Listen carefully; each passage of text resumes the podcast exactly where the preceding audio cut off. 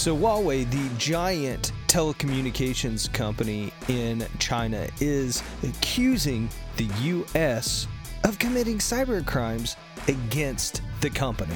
Vice comes out with the report that Department of Motor Vehicles or Bureau of Motor Vehicles, depending on where you are, are selling your data to shady companies. And my interview with Joel Nydick, C E O of Simba Chain, a South Bend-based software company that's doing some really, really cool stuff with blockchain, on this episode of the Cyber dot Now podcast. My name is Nick Sturgeon, your host. Thank you guys for joining in once again to this episode of Cyber dot Now. I really, really appreciate you guys taking the time out of your day to listen to this show. Your continued support, your continued listening is very much appreciated. If you're new to this podcast, Cyber dot Now is all about informing you guys and gals about tech, cybersecurity, politics, policy, government, all of that good stuff around cybersecurity and technology, how it affects you in your daily lives. I also want to thank show sponsor Delta Research for their continued support of this show.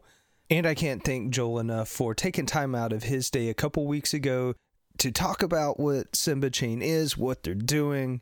It's actually an interesting story about how Joel and I actually met. We didn't actually meet here in Indiana. You'll have to stick to the part of the episode where the interview is to learn about how he and I actually met and where we met. It's a good story.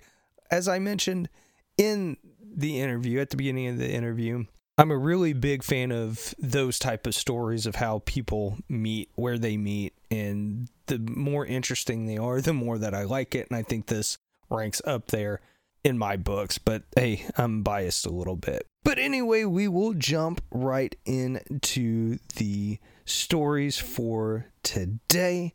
First of all, Huawei, if you're not familiar with them, they are a giant telecommunications company based out of China. And the reason this is important, they have been blocked by the United States government from being able to sell equipment here in the U S. The big concern is because of the ties, supposed ties, that the company has with the Chinese government, and is there a national security risk by having their equipment in the U S? The fears are that the Chinese would have direct access to all the data, all the conversations that are being run through and over that telecommunications gear that Huawei owns. And based on what I have read, the concerns are legitimate. There are a number of actual stories, not just some legend or myth type of things, of the Chinese government having tapped in, stolen intellectual property from folks at other companies and tapping and spying on their own people. I mean, that stuff is actually going on. And to have that type of risk of you and I's conversations, our internet histories, everything that we do, and the potential for, on the, the privacy side of things, is massive. As well, again, from a national security standpoint, of them having the ability, potentially, to continue to, or not, I shouldn't say continue, but to have the ability to steal top secret, very sensitive data is a huge national security concern, at least in my opinion, and I think in the opinion of many others.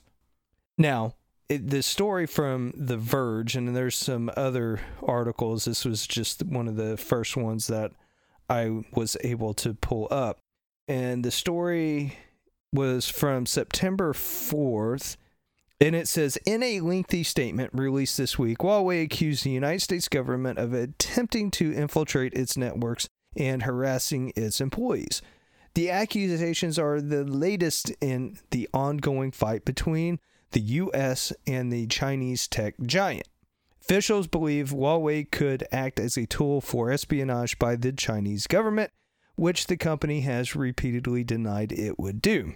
The U S, according to Huawei's new statement, quote, has been using every tool at its disposal, including both judicial and administrative powers, as well as a host of other unscrupulous means to disrupt the normal business operation of Huawei and its partners, end quote. While the company has levied similar charges in the past, Huawei released a bullet point list with new accusations, including that the U S has tried to hack its, quote, internet and internal information systems, end quote. There were no other details provided in the statement, including whether the purported attack was successful. Huawei has also claimed that law enforcement has harassed, it, harassed its employees, including by visiting their homes, and that the U S was, quote, attempting entrapment or pretending to be Huawei employees to establish legal pretense to or for unfounded accusations against the company. Huawei released the statement following a Wall Street Journal report last week that the Department of Justice was investigating accusations that the company had stolen smartphone cameras. The company denied the allegations in the statement. The U S effectively blacklisted Huawei from working with American companies through executive action earlier this year. China is locked in an escalating trade war with the Trump administration, and the fate of Huawei is seen as potentially crucial to those negotiations. So that bullet point list can be found on Twitter, and there's a series of tweets, but the bullet point specifically, like the first one says, instructing law enforcement to threaten, menace, coerce, entice, and entice both current and former Huawei employees to turn against the company, unlawful searching, detaining, and even arresting Huawei employees and Huawei partners, uh, sending F B I agents to the homes of Huawei employees and pressuring them to collect information on the company, launching investigations based on false media reports that target the company, and obstructing normal business activities and technical communications through intimidation, denying visas, detaining shipments, et cetera. Those are just some of the nine points that Huawei uh, put out. So it's very interesting, uh, at least kind of the, the tactics that supposedly the U S is doing against this company. And then as well, the concerns of many U S officials about the cybersecurity and privacy concerns, national security concerns, like I mentioned earlier, against this company. So anyway, I'll have links to the the Twitter post from Huawei as well as The Verge in the show notes. So the last story that I want to get into real quick, and I want to thank Lindsay Marie for pointing this one out to me, because I honestly had missed this whole thing, and she'd sent me a Twitter message with the link to the, the Vice article. But anyway, it's titled, D M Vs Are Selling Your Data to Private Investigators. It starts out, you give them your data in exchange for a driver's license. Now, I want to stop right there. This is information about you, not your data. So I think there is a bit of, well, we need to ha- define this quite a bit before we go on. Yes, this is information about you, but is this data that you own, quote, making it your data? Seems like there's not much of a difference there, but there is. And I think, to be fair, we have to make sure we have that really defined out. Now, data that you own is things that you create, whether that's intellectual property, that's recordings like this, like this podcast would be my data. But data that another entity or an organization creates is their data. And in this case, it just happens to be data about you. But do you own this data? We've talked about this on the show before. Well, technically, no, you don't own the data. It wasn't created or generated by your own hands. So if I go out to my garage, to my woodworking area, and I make something with my own hands, that is mine. However, the data that was generated about the tool or tools that I bought from Lowe's or some other hardware store, is that mine or is that Lowe's? It's about me, but do I own it? And in my opinion, no, I do not own that data. But that does not mean that Lowe's, or in this case, a Department of Motor Vehicles or Bureau of Motor Vehicle, doesn't have a responsibility to keep that data about me safe. Because in the wrong hands, and this has been demonstrated over and over and over through the many data breaches, or at least the after effects of the many data breaches that have happened over the years, that information can be used to harm us. So I I want to make sure that I'm I'm as crystal clear as I can be. Just because it is not our data, meaning we own it, but because it is about us, these companies and the governments have a responsibility to keep that data safe. Okay, back to the story. Departments of motor vehicles in states around the country are taking drivers' personal information and selling it to thousands of businesses, including private investigators who spy on people for a profit. Motherboard has learned D M Vs sell the data for an array of approved purposes such as to insurance or tow companies, but some of them have sold it to more nefarious businesses as well. Multiple states have made tens of millions of dollars a year on selling data. So uh, one particular issue that I have is they are defining what a nefarious business is. Not all private investigators are bad. I think that's making a blanket assumption, trying to hit some emotion there with their readers. Now, the other issue here is the the act of selling anything by a state to generate money. That's a whole nother issue. Is it ethical, and should they be doing it? I understand, having worked with this couple state agencies, why they would want to do that, and mainly because a lot of these agencies aren't getting the budgets that they want, so they sell this data, sell this information to help bolster their budgets so they can do more programs and other things. Again, another conversation on whether it is ethical or they should be doing that. And, and from the liberty standpoint, the more that the governments are doing, the more things that they're going out, it's probably not a good thing because they don't do it quite as efficiently as the private sector. And then there's a whole array of privacy issues, which this article gets into. And once they sell that information, they really lose control of what these private companies actually do with it. And not saying every single one of these companies is doing what they should or ethically handling that information ethically.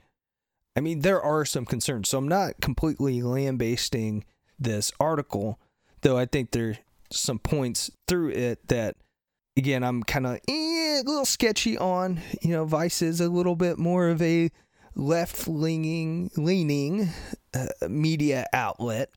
But I think one of the quote here is absolutely on point. It's saying, the selling of personal identifying information to third parties is broadly a privacy issue for all and specifically a safety issue for survivors of abuse, including domestic violence, sexual assault, stalking, and trafficking, end quote.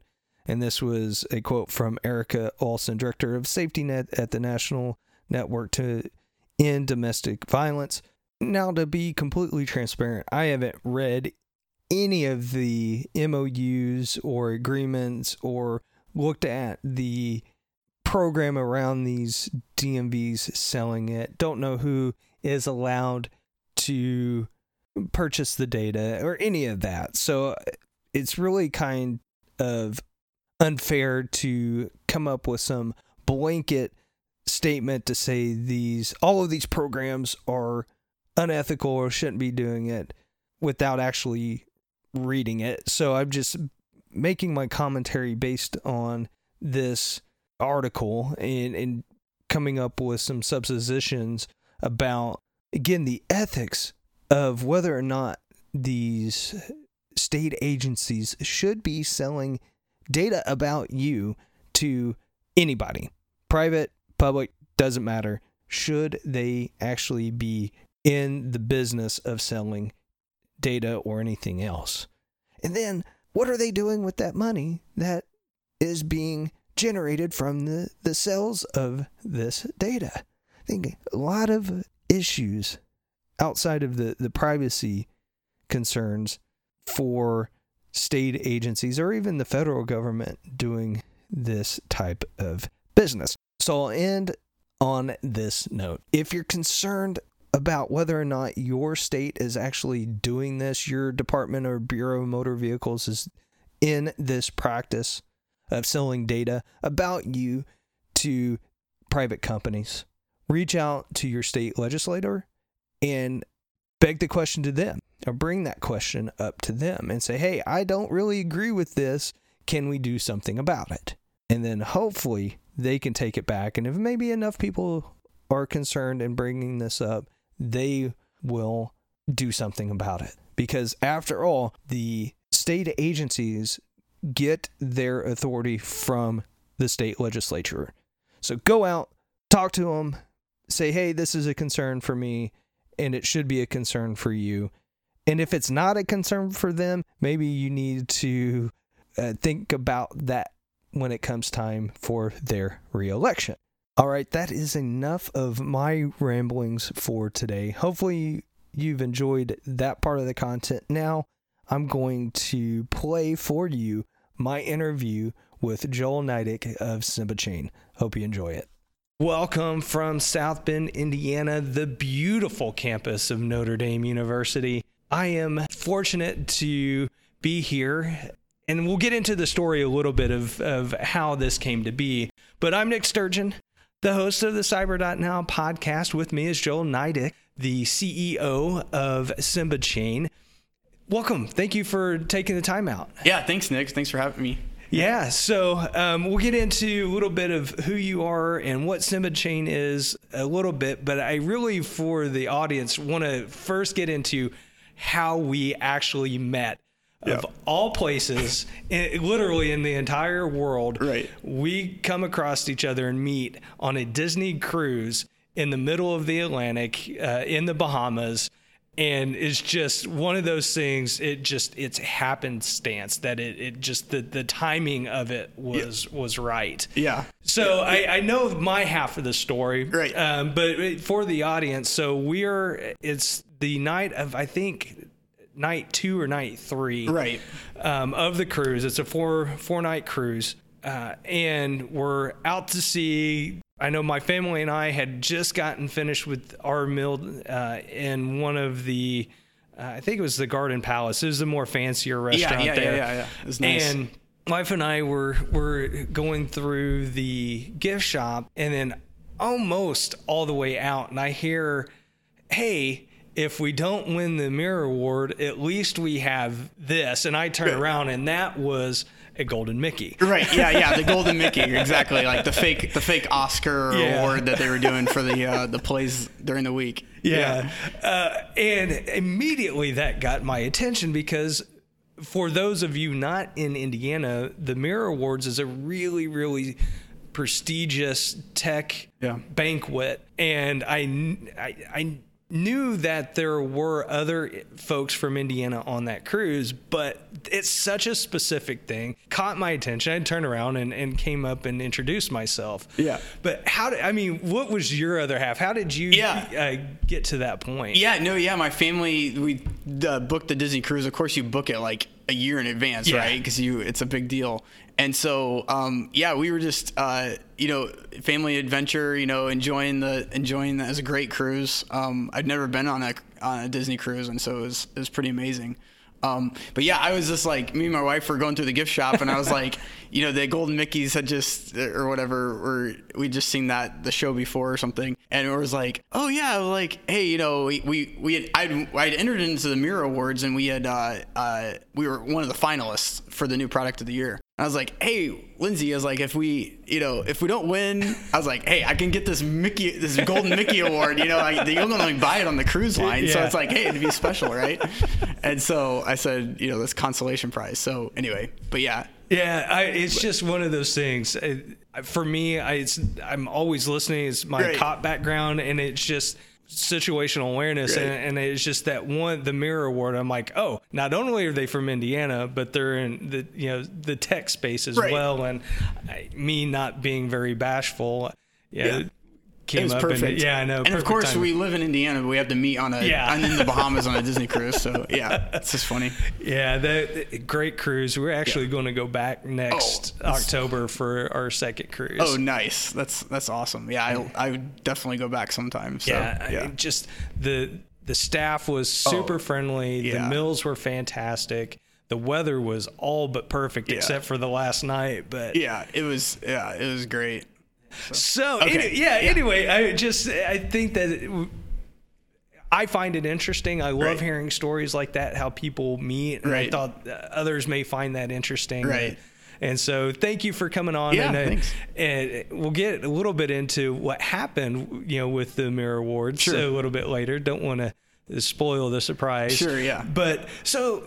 Simba Chain, you know, yeah. we've, we've talking, been following you. I, I, I know from the social media, you guys are doing some wonderful things, but, you know, how did you decide to start the company? Why? And, and just, you know, tell us a little bit about who you are and, sure. and how you got to, to be here today. Yeah, sure. So, um, so my family owns a manufacturing company called Itamco. And so what we'd been doing is a lot of research and development, and Notre Dame had pro- approached us and like, hey, you guys have some great tech. Let's start, you know, commercializing some of these items. And, Um, this isn't my first startup, so we had another startup already going in the additive manufacturing okay. space for software as a service. And we had built a uh, app, an iOS app at Itamco called CryptoChat. Okay. And so I reached out to the Center for Research Computing at Notre Dame because we had collaborated on other projects. I'm like, hey, you know, DARPA just came out with, and if you're not familiar with DARPA, it's Defense Advanced Research Project Agency. Mm-hmm. And they did like all the autonomous vehicle challenge, you know, before, you know, Google even started doing it. So they were very early stage, like research, but crazy stuff. And so this, this call came out for the Small Business Innovation Research Grants.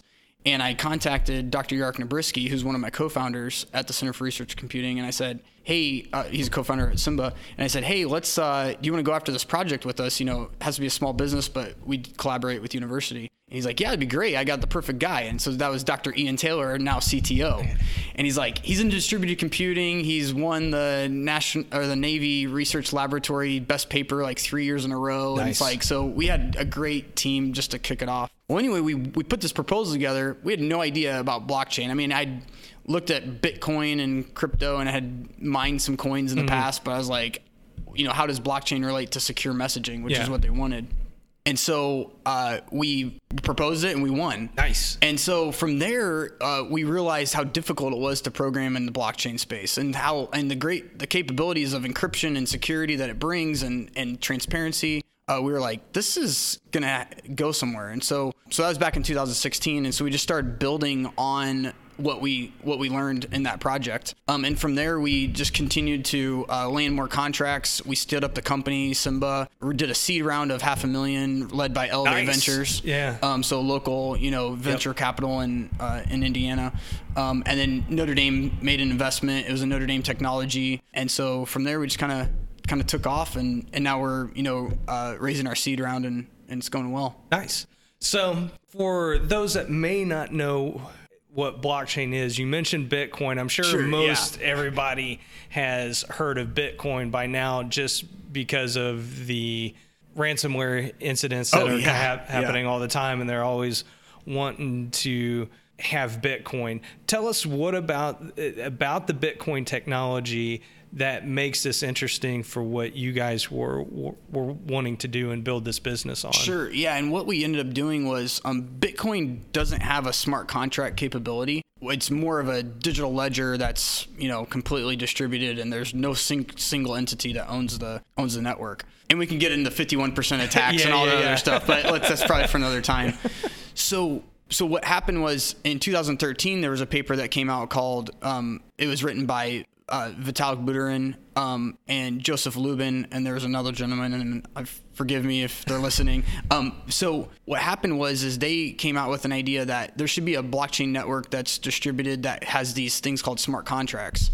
Um, and I don't think they were the first ones to think about smart contracts particularly, but they really... I mean, Ethereum is massive now. Mm-hmm. And so we, uh, that was part of, we implemented Ethereum and Hyperledger in our DARPA project. And we built an A P I that communicates with those smart contracts, okay. because smart contracts are the only thing that communicate with the blockchain. What it allows you to do is have automatic execution of these items. So like if this, then that, and it only happens on the blockchain, and it's completely containerized. And it's very, very hard to, you know, hack that if there's, you know, proof of work consensus algorithms going on, mm-hmm. and people are watching, and, you know, there's miners validating these transactions. Yeah.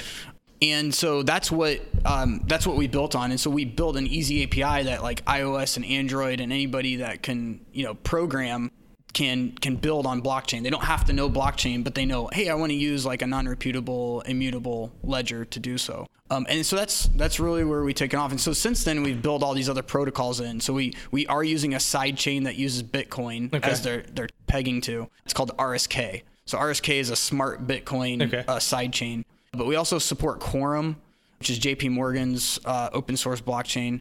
And then we also support Stellar. So Stellar is more on financial transactions. Okay. And so, yeah, so we just keep on adding a lot more. We're very agnostic to blockchain technology, and, and in the we're both in the crypto and, and blockchain space. So what are some of the applications that you're developing for? What are the, you know, sure. the purposes behind yeah. that? And it, what do you, as you're engaging clients and folks, what are they trying to do this as far as a, an actual application or use case? Sure. Yeah. A lot of it's been on supply chain security. So having that visibility, auditability, the military is huge into that, right? Because they mm-hmm. want to know intellectual property. They want to know what actors are involved in that network, who is, um, who is supplying those components. There's a big deal, like, you know, even in the F thirty-five and other things, they're like making sure there's not chips from China, yeah. you know, that could be in there. Um, and so that's been a big deal. We also see that there's some large companies. I mean, you think about Equifax, Capital One, all these other people that have these honeypots of databases that people's private information has been exposed. And so anybody that has had anybody that had a mortgage or a car or anything like that, any type of credit, they were probably hacked with the Equifax yeah. app. You know, your whole information was yeah. exposed. And Capital One, if you had Capital One card or, you know, anything like that, mortgage or whatever, that was also recently exposed. And then I think MoviePass. And so anybody that has these centralized areas, and that's what the government has realized on the defense side, is that we cannot have a single point attack vector. We need to be distributed. We need to be agile. We need to be able to have nodes that can kind of go down, and that it's a self-healing network that can kind of continue on. And I think that's what happens with those, with the crypto locker and these other, you know, ransomware effects, is because you have a honeypot information, and then it spreads out, it locks it with a, you know, a secure hash and Bitcoin, and you have to pay it in order to get it unlocked. And so as we get more distributed, it has, you know, public and private keys that control these different nodes and your own access to your information. And I think that's, you know, really putting the power of the, of, of, information back in the hands of the user. But from an infrastructure standpoint, you guys aren't necessarily having, as Simba Chain, no. having yeah. to invest in the infrastructure. Right. You provide the code, and then yep. whatever hardware that the, you know, person wanting to use it, they can do it. And so right. yeah, and that's where we launched our SCAS. Um, so we have a we have a software as a service, but we also have a SCAS, which is our smart contract as a service, mm-hmm. and that's hosted in Azure right now. We're getting ready to roll out to A W S, okay. but so people can use their own cloud-based infrastructure that they've already pre-bought. So a lot of people have made big investments in the cloud because they're like, I don't want to host my own data centers. Yeah. And the D O D, you know, the JEDI program, yep. um, it's ten billion dollars program. Who knows? A W S, Google, you know, Google, yeah, yeah. Microsoft, Oracle. Who knows what's going to win in there? But you know, I'm sure there's there's plenty of lawsuits going on and protests. But but that's the thing, is like things are moving to the cloud, and that's where people want to get. They've pre-bought this consumption, and they want to use that infrastructure that they're that's already built for them. Yeah, and it's interesting to me to see that for the longest time it was, well, we need to centralize everything. The cost of hosting and data and all of that, also some analytics, business intelligence, was pushing towards that centralization right. of databases. But on the security side of it, it made it that these attackers, they push everything to that one point right. and almost overload, if you will, use some military tactics here. You know, right. you, the attacker, all they have to do is put all of their forces and efforts on that one point. point yep. Yep. And eventually it, it's breaking right. and has broken. And it's, so it's kind of interesting now to see we're kind of reverting back to a decentralization right. standpoint. Right. Yeah. And it, and it's really, and a lot of it's coming with the, with the protocols and technology. So, you know, with five G coming out, we're going to be able to have a lot more peer-to-peer kind of capabilities. With A I and machine learning, blockchain is going to validate that those models are correct, because mm-hmm. you can't, the military's realized you can't run amok with the artificial intelligence and machine learning unless it's been a validated process. And so mm-hmm. blockchain has that governance that it can bring into okay. where you have that, that consensus on, okay, yes, this is the right A I model that we're going to be using, um, and things like that. So they're really dialing it in all into the planning, all the model-based engineering, everything from that, and then keeping it very distributed um, is is definitely the way they're going to go. I mean, even the digital engineering strategy by the D O D specifically lays out blockchain and, distribu- and distribution. So I mean, they they it's they're full, they're all in yeah. implementing it. Yeah. And generally when when the federal government or you know the military goes one direction, that has some positive ripple sure. effects for pushing whatever standard or technology out into the rest of the world. In my day job, I'm in healthcare and, and in the E D U space. Do you see applications for blockchain in other areas, you know, specifically sure. healthcare and, and .edu and other um, lower .gov? Sure. Yeah. I mean, it's it's even, you know, it's basically digital file sharing and keeping that secure and who has ownership of what and who's had access to what. And, um, you know, we see digital identities is a big uh, deal, you know, um, keeping uh, that secure and who, and, you know, and, and literally identifying that person as that person.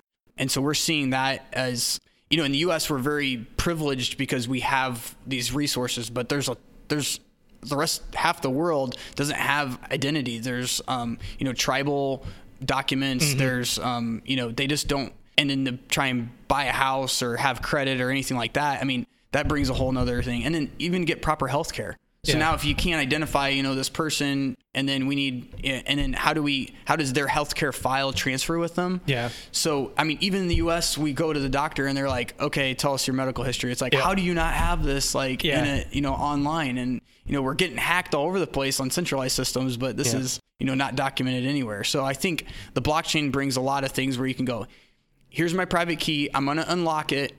I'm going to unlock this data, and now I'm going to share it with my doctor, and he can immediately access it. But you have the power and the keys to unlock that to him. And so, so yeah, yeah. For, but and we kind of get into this: who owns the data? Right. So this actually, to me, seems like it would give the individual power and say, "This is my data right. about me," right. and then I'm giving you this limited access to to this specific portion of, right. of data, right. and then. Right. And that's an exact, and that's what, you know, I think Facebook is trying to make a correction. You know, they're trying to go with the Libra Foundation and things like that. All right. All right. We're going to involve all this consortium of these companies, and you will own your data now, and you share it and unlock it with who you want, like who you want to do transactions with, who you want to do messaging with, and different things like that. So I think that's where the Libra uh, Foundation or Calibra for the wallet side is going to be a big deal. And we're going to be supporting that, you know, in our roadmap nice. As we move forward. But We we know there's not just one end-all blockchain to solve all the problems, because there's financial capabilities on Stellar that are super fast transactions. There's Quant over Ledger, which we're going to be supporting soon, that has a lot of different tie-ins to like Ripple and R three Corda, and we could talk about these other, you know, Hyperledger okay. and these yeah. other digital ledger technologies. But there's a, I think we're not sure who's going to win out, but that's why we're remaining agnostic and keeping it where there's a, a nice distributed A P I that we provide that people can go to, nice. And then those connect to the different the different nodes and smart contracts. So let the free market decide what's the best technology, right. or couple of the best technologies based on particular applications, because I know Ethereum may not work well in right. one industry, but works very well or for another type of use case or application right. somewhere else. So, right. And you shouldn't have to rip out your entire business logic because the market, the blockchain backend has changed, or, you know, and so that's why we're trying this, this A P I that we generate that remains as your custom business workflow. And then you can connect iOS, Android, and web to that, or your business systems. And then the underlying on our on our platform, you just, it's a click of a button to switch a different to a different blockchain. So that's, yeah.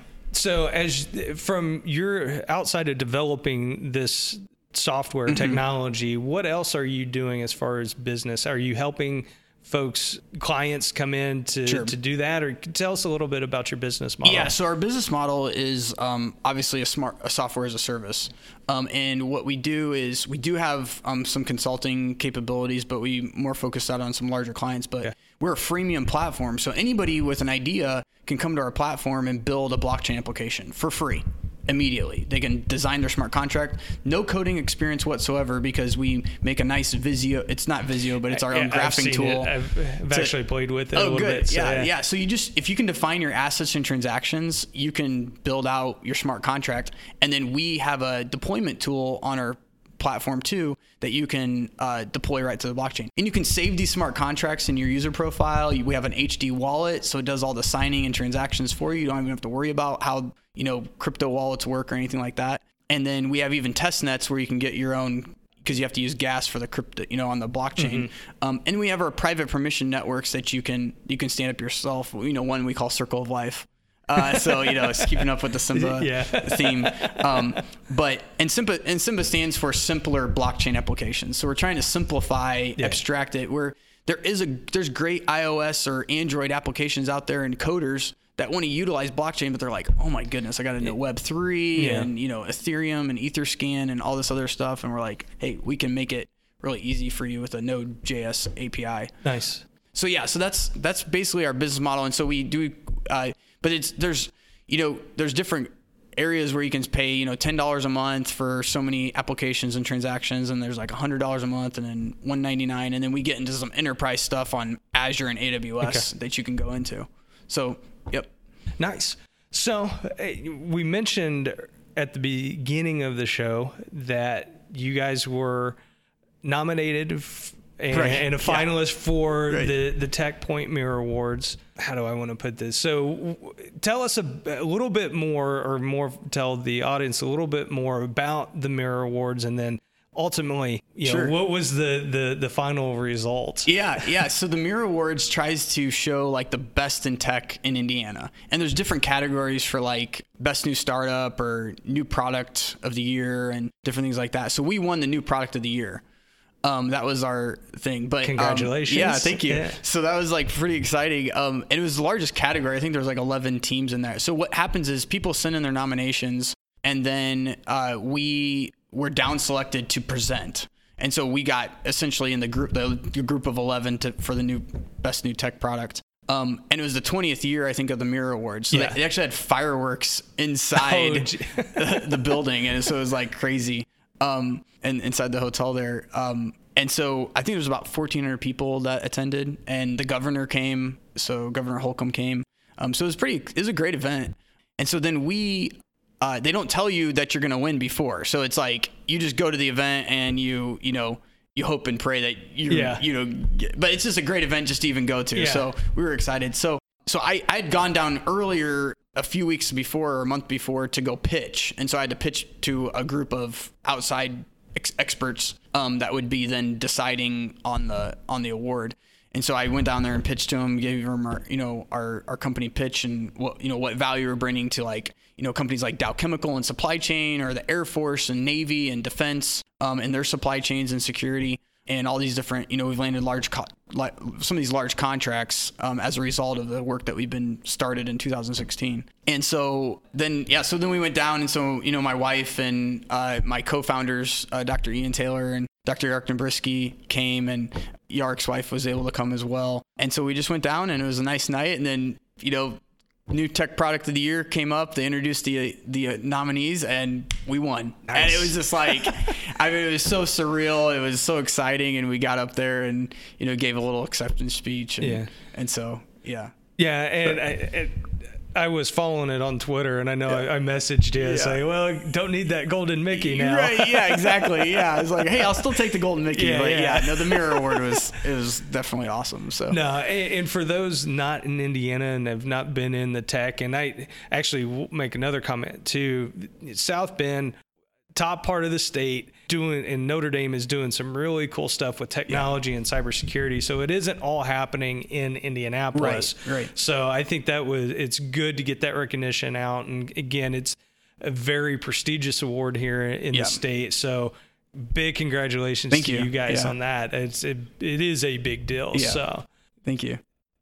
So what's kind of next? You, you mm-hmm. talked about the roadmap yeah. um, earlier. Kind of what are the things that you're working on now?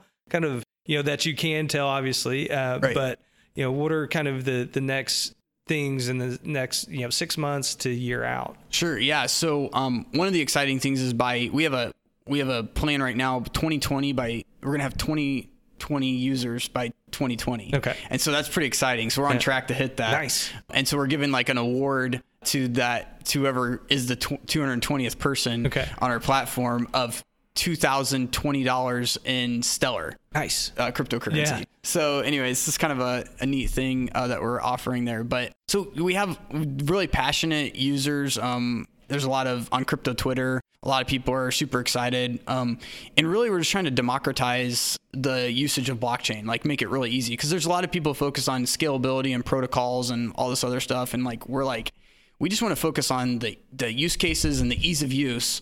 And we know that there'll be other blockchains that come along that kind of solve these other issues. So we want to stay up on the application layer and solve those issues for the user and give them ex- immediate benefit, like something tangible that they can use. Mm-hmm. And the other thing we do is off-chaining. So we, we've already supported four different off, like Tahoe Laughs, I P F S, the Interplanetary File System. These are distributed file storage okay. that work well with blockchain. So new technologies okay. that have come about. We use Azure, Azure Blob Storage, um, and Ceph is another one, which is a Red Hat, I B M, uh, mm-hmm. open source distributed file sharing system. So it ties in well, and I think um, we'll be deploying out to other cloud platforms as we go um, to offer those, because we realize that enterprises like the infrastructure that they have already invested in. Yeah. And so we need to play in that space. Um, but we still have our software as a service for like developers that want to just get started and, mm-hmm. you know, build out a really cool app on blockchain. And so we have great use cases um, on our on our website that people can go download, templates they can use to get springboarded really fast and build out, you know, their their application sharing. Nice. So. Uh, and I, I do like the fact that you are helping the, the users and, and those, especially in your similar in your case of entrepreneurs yeah. where it's minimal investment into right. the the infrastructure, right? That that core piece of learning and not having to be a hardcore coder or developer. Right. That I think most folks can easily learn Java or you right. know something like that without a whole lot of lead up time or runway to to gain that knowledge. So I, I think what you guys are doing from that standpoint is phenomenal to Thanks. help uh, other entrepreneurs and other companies be able to spin this stuff up, because from a cybersecurity standpoint, blockchain is one of the answers. It's not sure. the silver yeah, bullet. Not, yeah, exactly. Uh, yep. you, you mentioned no. some of the, the the attack types earlier, right. but it is a way for trusted identities to right. say, you know, I'm Nick, you're Joel. Right. We want to, you know, have whatever transaction right. between us, and it's right. verified, it's there, it's yeah. And if we have a centralized yep. authority that's in between us, yep. that's handle, they're holding all the data. Yep. Now all the guy doesn't have to attack you and me; they yeah. just attack the centralized guy. Yeah. So yeah, so that's that's the whole reason why we have to have peer-to-peer communication. Yep. yep. And, so. and it's it's fast. It's, like you said, right. it's immutable. Right. Um, so in the speed of business in the twenty-first century, you're not waiting on even you know, ten, twenty, thirty minutes of processing time or hours of processing time, you can say, mm, okay, connect, let's do what we need right. to do. And and so business can be done a, a lot quicker and, and securely, which from a startup standpoint, you know, I'm imagining, I haven't been in your shoes, right. but I can imagine that every little second or every oh, little, yeah. you know, hour you can save is and put time on growing the business and selling whatever right. product is is huge. Yeah, because they're focused on their user experience, and if we can bring the blockchain value to their product portfolio, that's huge. And there's so many different blockchain use cases. I mean, and um, entrepreneurs in remote areas that, you know, could really build a great product, and we were just trying to help them. Nice. So, so right. anything else? I mean, you want to kind of at the the free flow sure. discussion at this point. I mean, you know, for me, and it just for my audience knows this, I love being able to talk to individuals like yourself and be able to promote what you guys are doing for the, the community within Indiana. So I, I, again, I greatly appreciate you taking some time out sure. of your busy schedule and, and hosting me as, you know, I'm up here to talk about what you're doing. So, oh yeah. Yeah. Thanks for having me, Nick. Appreciate it. All right. Well, with that, we'll talk to you guys next week. See ya. That's it for this week's show, you guys. Thank you all for tuning in. I hope you enjoyed it. Thanks again to our sponsor, Delta Research, for supporting the show. Again, if you want to join in on the conversation, go to the show's webpage at cyber now pod dot com. Visit us on Facebook, Twitter, and Instagram. If you want to get a hold of me directly, you can find me on Twitter at the underscore Polititech or email me at nick at the Polititech dot com. Finally, if you think this show is worthy, go to iTunes, Podbean, Stitcher, or your favorite podcasting platform to subscribe, rate, review, and don't forget to share the show. If you guys do all of that, I will be back again next week to do this thing once more. Until then, have a great week. We'll talk to you soon.